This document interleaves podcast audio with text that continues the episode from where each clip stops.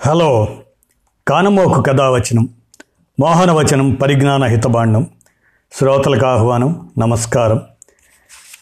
చదవదగు నెవ్వరు రాసిన తదుపరి చదివిన వెంటనే మరొక పలువురికి వినిపింపబూనిన అదే పరిజ్ఞాన హితబాండమవు పో మహిళ మోహనవచనమై విరాజిల్లు. పరిజ్ఞాన హితబాండం లక్ష్యం ప్రతివారి సమాచార హక్కు ఆ స్ఫూర్తితోనే ఇప్పుడు మనం ఒక జీవిత స్వగతం. కట్టా సింహాచలం గారి స్ఫూర్తిదాయకమైనటువంటి జీవిత కథను మీ కానమోకు స్వరంలో వినండి. ప్రతి సంవత్సరాదిని ఎంతో సానుకూల దృక్పథంతో ఆహ్వానిస్తుంటాం మనం.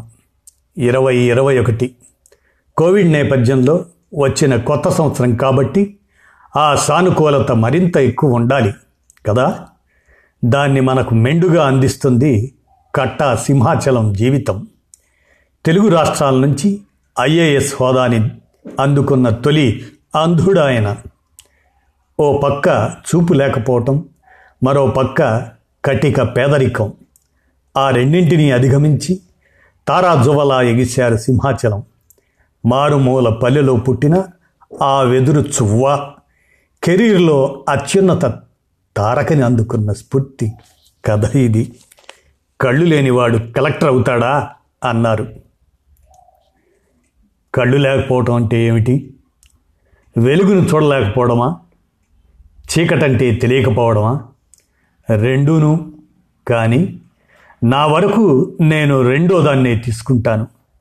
ప్రపంచమంతా చూస్తున్న వెలుగుల్ని నేను చూడలేకపోతున్నానని బాధపడటం కన్నా అసలు చీకటంటే ఏమిటో తెలియని విధంగా దేవుడు నన్ను సృష్టించాడని సంతోషిస్తాను. అదే పాజిటివ్ దృక్పథం అని నేను నమ్ముతాను. కానీ ఇది ఏ వ్యక్తిత్వ వికాస్ పుస్తకమో చూసి నేర్చుకున్నది కాదు. అక్షరాలేవి తెలియని నా కుటుంబ సభ్యులు నాకు నేర్పింది. తూర్పుగోదావరి జిల్లా మలికిపురం మండలంలోని గూడపల్లి గ్రామంలో గంటాలమ్మ గుడి దగ్గరుండే పూరి గుడిసెల్లో మా ఇల్లు ఒకటి. మా నాన్న వాలి వ్యవసాయ కూలీగా చేస్తుండేవాడు. కూలీ లేనప్పుడు చుట్టుపక్కలున్న రేషన్ షాపులకు వెళ్ళి వాళ్ళ దగ్గరున్న గోనె సంచులు తీసుకొని వాటిని పాలకూలులోని కొబ్బరి వ్యాపారులకు అమ్ముతుండేవాడు అలా వచ్చిన నాలుగు రాళ్ళతోనే ఆరుగురి ఆకలి తీర్చాల్సి వచ్చేది. ఆరుగురంటే నేను పుట్టడానికి ముందు సంగతి. అప్పట్లో అమ్మా నాన్నలతో పాటు మా ముగ్గురు అన్నలు అక్క ఉండేవారు. అమ్మకి సరైన పోషకాహారం లేకపోవడం వల్ల నేను కడుపులో పడ్డాక అనారోగ్యానికి గురైందట. అప్పుడు వాడిన మందులతో గర్భంలో నా ఎదుగుదల దెబ్బతింది. సరిగ్గా చెప్పాలంటే కంటిని మెదడుని అనుసంధానించే నరాల వ్యవస్థ వృద్ధి కాలేదు. దాంతో నేను అంధుడిగానే పుట్టాను. కానీ ఆ విషయాన్ని నాకు నాలుగేళ్ళు వచ్చేదాకా ఎవరూ గుర్తించలేకపోయారు. గుర్తించాక జిల్లాలోని ఎన్నో ఆసుపత్రులకు తిప్పారు. కానీ అప్పటికే వైద్యులు ఆలస్యమైపోయిందని చెప్పారట. అది తెలిసిన రోజు అమ్మ వాళ్ళు ఎంత కన్నీరు మున్నీరయ్యారో నాకు గుర్తులేదు. కానీ అప్పటి నుంచి నా కంట మాత్రం చుక్క నీరు కూడా రానివ్వలేదు.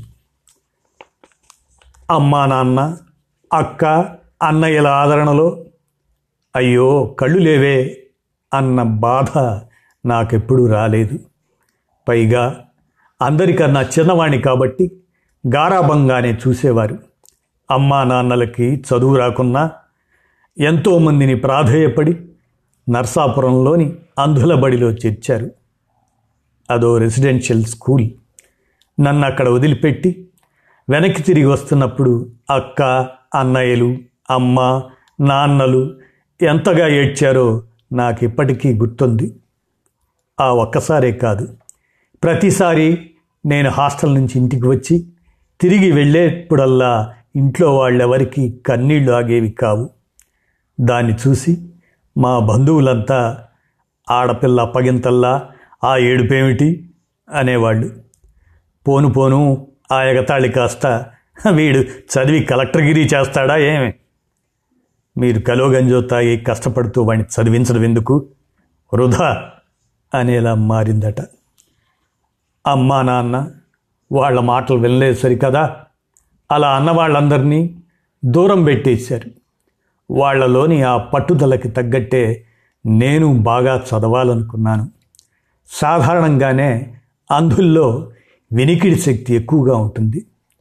మీరు వస్తువుని రంగులు పరిమాణాలతో గుర్తించినట్టే మేం శబ్దంలోని స్థాయి భేదాలను బట్టి దాన్ని మనసులో ముద్రించుకుంటాం. వినడంలో నాకున్న ఆ తీక్షణతనే నేను ఆయుధంగా మలుచుకున్నాను. దానికి బ్రెయిలీని ఆసరాగా చేసుకున్నాను. క్లాసులో ఫస్ట్ ర్యాంక్ సాధించడం మొదలుపెట్టాను. ఏడో తరగతి కల్లా రాష్ట్ర ప్రతిభా పురస్కారాన్ని అందుకున్నాను. ఎనిమిదో తరగతి నుంచి డాక్టర్ని కావాలని కలలు కన్నాను. అప్పట్లో ఇంగ్లీష్ వస్తేనే డాక్టర్ కావటం సాధ్యమనుకునేవాణ్ణి. కానీ నా కోసం ప్రత్యేకంగా ఇంగ్లీష్ ఎవరు నేర్పుతారు? అందుకని నేనే సొంతంగా తయారవటం మొదలుపెట్టాను. నేను చదివిన అంధుల మిషనరీ బడిలో తెలుగు ఇంగ్లీష్ హిందీ మూడు భాషలకి చెందిన బ్రెయిలీ బైబిల్ ఉండేది. అందులోని ఒక్కో వాక్యాన్ని ఇంగ్లీష్లో చదవడం దానికి సమానమైన దాన్ని తెలుగులో చూడటం అప్పటికీ అర్థం కాకపోతే ప్రతి పదాన్ని డిక్షనరీలో వెతకడం ఇలా చేసేవాణ్ణి.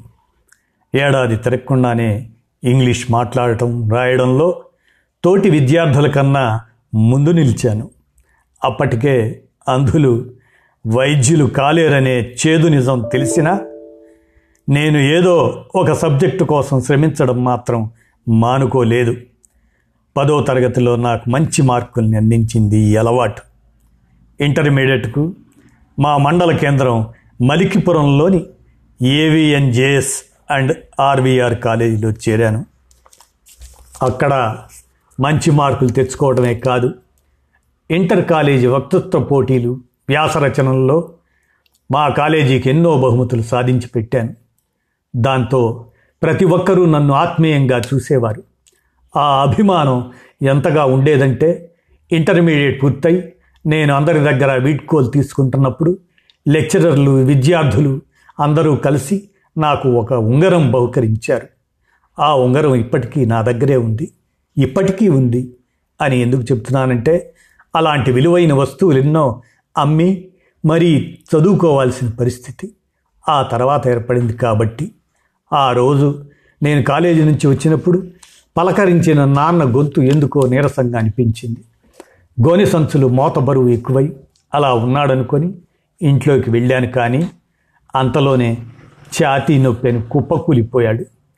అన్నయ్యలు ఆసుపత్రికి తీసుకెళ్ళే లోపే కన్ను మూశాడు. కళ్ళు లేని నాకు జీవితంలో తొలిసారి దిక్కు తోచకుండా పోయింది ఆ రోజే. అమ్మ నా కోసమే లేని నిబ్బరాన్ని తెచ్చుకుంది. ఇంట్లో ఎన్ని కష్టాలున్నా నేను చదివించాల్సిందేనని నేను చదవాల్సిందేనని పట్టుబట్టింది. కుటుంబంలోని ప్రతి ఒక్కరూ తమకు ఉన్నా లేకున్నా నాకు ఫీజులు కట్టడానికి సిద్ధమయ్యారు. మా ఇబ్బందులు చూసి మలిక్కిపురంలోని రోటరీ క్లబ్ నాకు కంప్యూటర్ అందించింది. అది నేను ఎన్నో అంశాలపైన లోతుగా అధ్యయనం చేయడానికి ఉపయోగపడింది. అప్పట్లో మా కాలేజీలో ఓ జాతీయ స్థాయి సదస్సు జరిగింది. ఎన్నో రాష్ట్రాల నుంచి ప్రొఫెసర్లు వీసీలు వచ్చారు. సదస్సులో భాగంగా పీహెచ్డీ చేస్తున్న విద్యార్థులందరినీ పేపర్ ప్రజెంటేషన్ చేయమన్నారు. డిగ్రీ విద్యార్థులకు అవకాశం లేకున్నా సరే నేను మా ప్రిన్సిపాల్ దగ్గర ప్రత్యేకంగా అనుమతి తీసుకొని ఎన్నికల సంస్కరణలు అనే అంశం పైన ప్రజెంటేషన్ ఇచ్చాను. తెలుగు మీడియంలో చదువుతున్న విద్యార్థి అందున అంధుడు అలా అనర్గళమైన ఇంగ్లీష్లో ఓ కొత్త కోణంతో పేపర్ ప్రజెంటేషన్ చేయడం చూసి అతిథులందరూ ఆశ్చర్యపోయారు. నా గురించి అప్పట్లో తొలిసారి పత్రికల్లోనూ రాశారు. డిగ్రీ ఫస్ట్ క్లాస్లో పాస్ అయ్యాను అప్పుడు మా కుటుంబం ఉన్న పరిస్థితుల్లో ఉద్యోగం తప్పనిసరి కాబట్టి ఎడ్సెట్ రాశాను.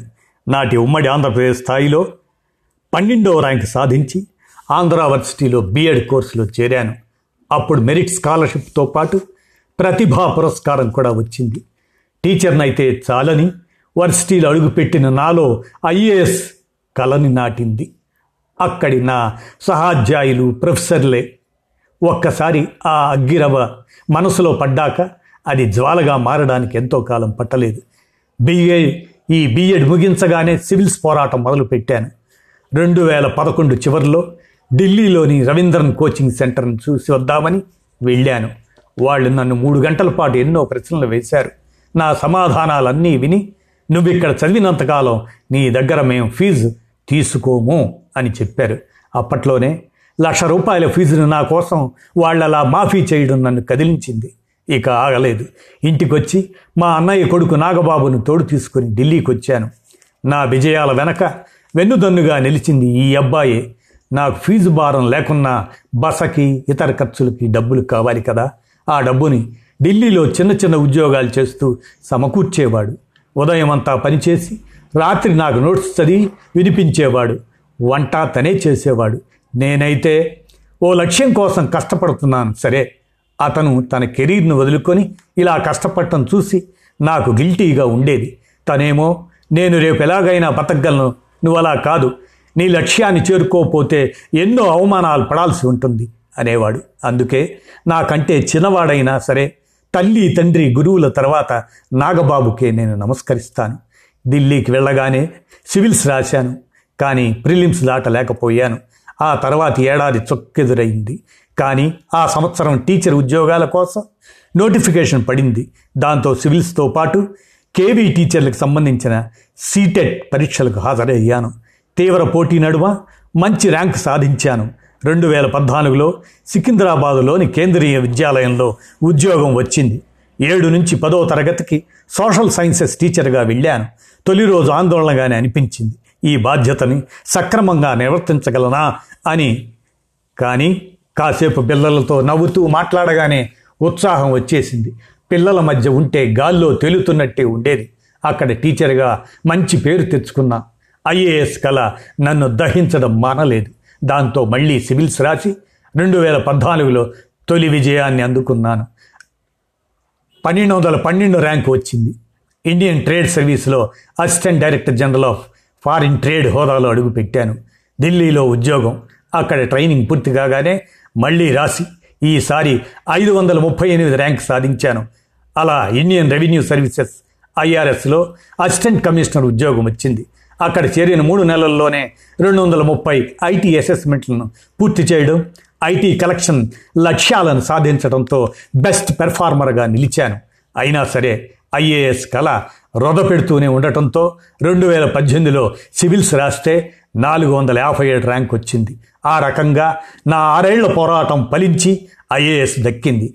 ఏడాది శిక్షణ తర్వాత ఆంధ్రప్రదేశ్ కేడర్ ఇచ్చారు. ప్రస్తుతం విజయనగరం జిల్లాలో అసిస్టెంట్ కలెక్టర్గా పనిచేస్తున్నాను. వెనుకబడిన జిల్లాలో నిరుపేదలకి సర్కార్కి వంతెనగా స్పందన కార్యక్రమానికి ఇన్ఛార్జిగా ఉంటున్నాను. అన్నట్టు ఈ మధ్య నాకు పెళ్ళయింది.